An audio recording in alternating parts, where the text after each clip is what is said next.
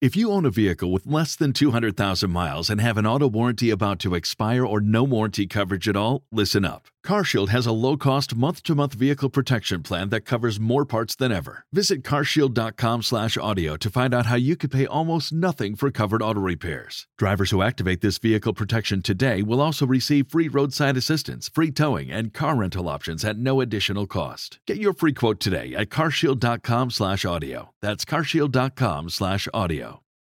Hi everyone, Sandman here. Men in college are starting to get the message about rape culture and they're so scared about being called rapists and getting thrown out of school through false allegations that they are now no longer going out with college girls and buying them alcoholic beverages.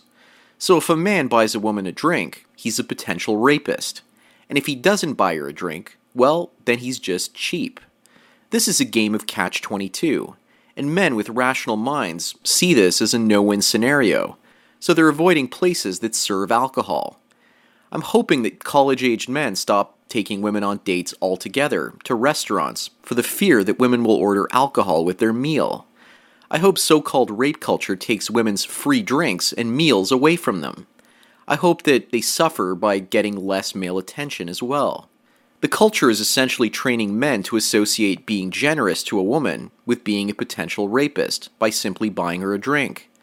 So, is it any wonder that men are starting to go their own way in large numbers that we've never seen before? There is only so much suspicion a man can take before he gives up, walks away from the table, and goes his own way. Here's a partial reading from an article from the Washington Examiner talking about this issue.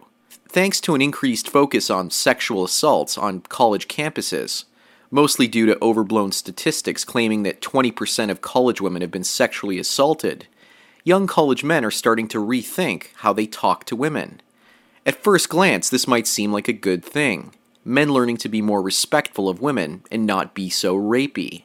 But that's not what this is. This is about men actually avoiding contact with women because they're afraid of a simple kiss or date that could lead them into a sexual assault accusation. Bloomberg reports that John Lauerman and Jennifer Surane interviewed multiple men from colleges such as Harvard and Stanford who expressed concern over what was once known as hookup culture, but is now labeled by feminists as rape culture. The change in terminology ensures that all responsibility is placed on men, just because of their gender. Take Malik Gill of Harvard University, who said he wouldn't even give a female classmate a beer I don't want to look like a predator, Gill told Bloomberg. It's a little bit of a blurred line. Gone are the days of buying a woman a drink, even if it's just to be nice.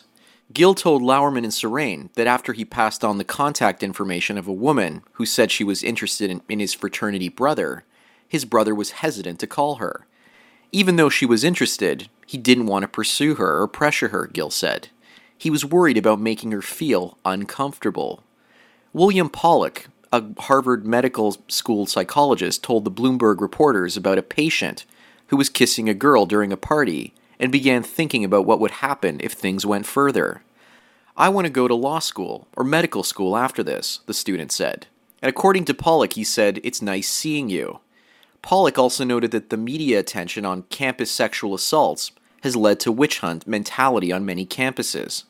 And most males would never do anything to harm young women, Pollack told the Bloomberg reporters.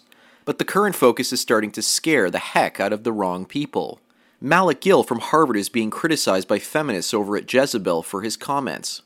Kara Brown claims that he's too young to drink anyways, so he shouldn't be buying women drinks. But the negative rape statistics on college campuses are also affecting male self esteem.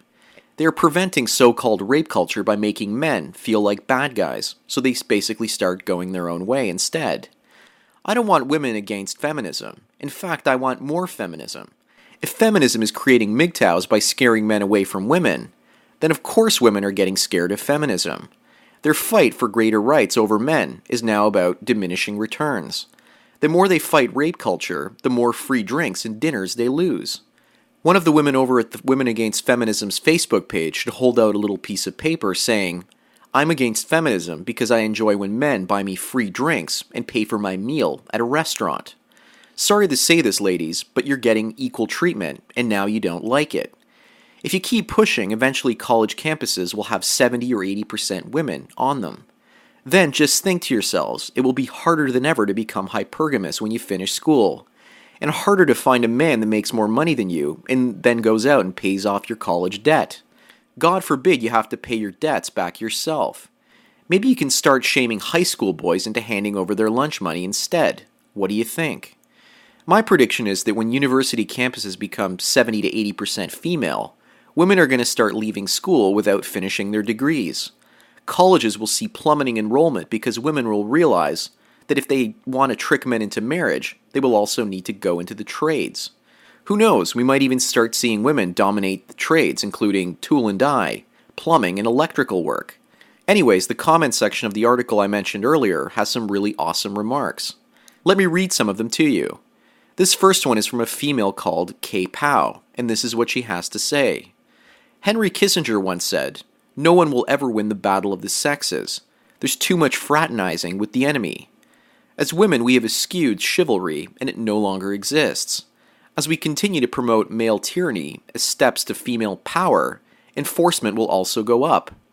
Women are heading down a path where we will not be revered nor protected. Men will not be shamed nor morally intimidated. Is this a feminist utopia or the beginning of a substantive male dominance in an unprecedented fashion? Only time will tell, but the ride will be bumpy. And that's what Kay Pow has to say. Interesting how women are starting to realize if they shame men long enough, it will stop working at some point, and men will go their own way and become independent, and on an unprecedented scale. I believe that men will increasingly keep their wealth to themselves and women will look at men and say, why aren't they sharing the money they've earned with us women? But of course, women don't have to share the money they earn with men, right? Well, these words are from another poster called Unapologetic Truth, and this is what he has to say. My advice to any guys that go to college is wear sunglasses, don't look at women, do not catcall, do not date, only talk to women with the witness of both genders and teacher present. Do not walk too closely or too far away. Do not smile. Do not make sudden movements when around women. Find out if it's okay to record all contact with women, and never allow yourself to be with a woman alone. If you must be alone, make sure you have a witness and look out for your friends to make sure they do not approach any women either. Hopefully, the above will help safeguard your education, career, and future because you could end up suspended, in jail, or ruined from an allegation, even if it's innocent. Well, that's what unapologetic truth has to say. And it makes me think that the more a bad society demonizes good men, the more enemies it makes from its own citizens. The idea behind wearing sunglasses is so that men on college campuses aren't now accused of raping with their eyes.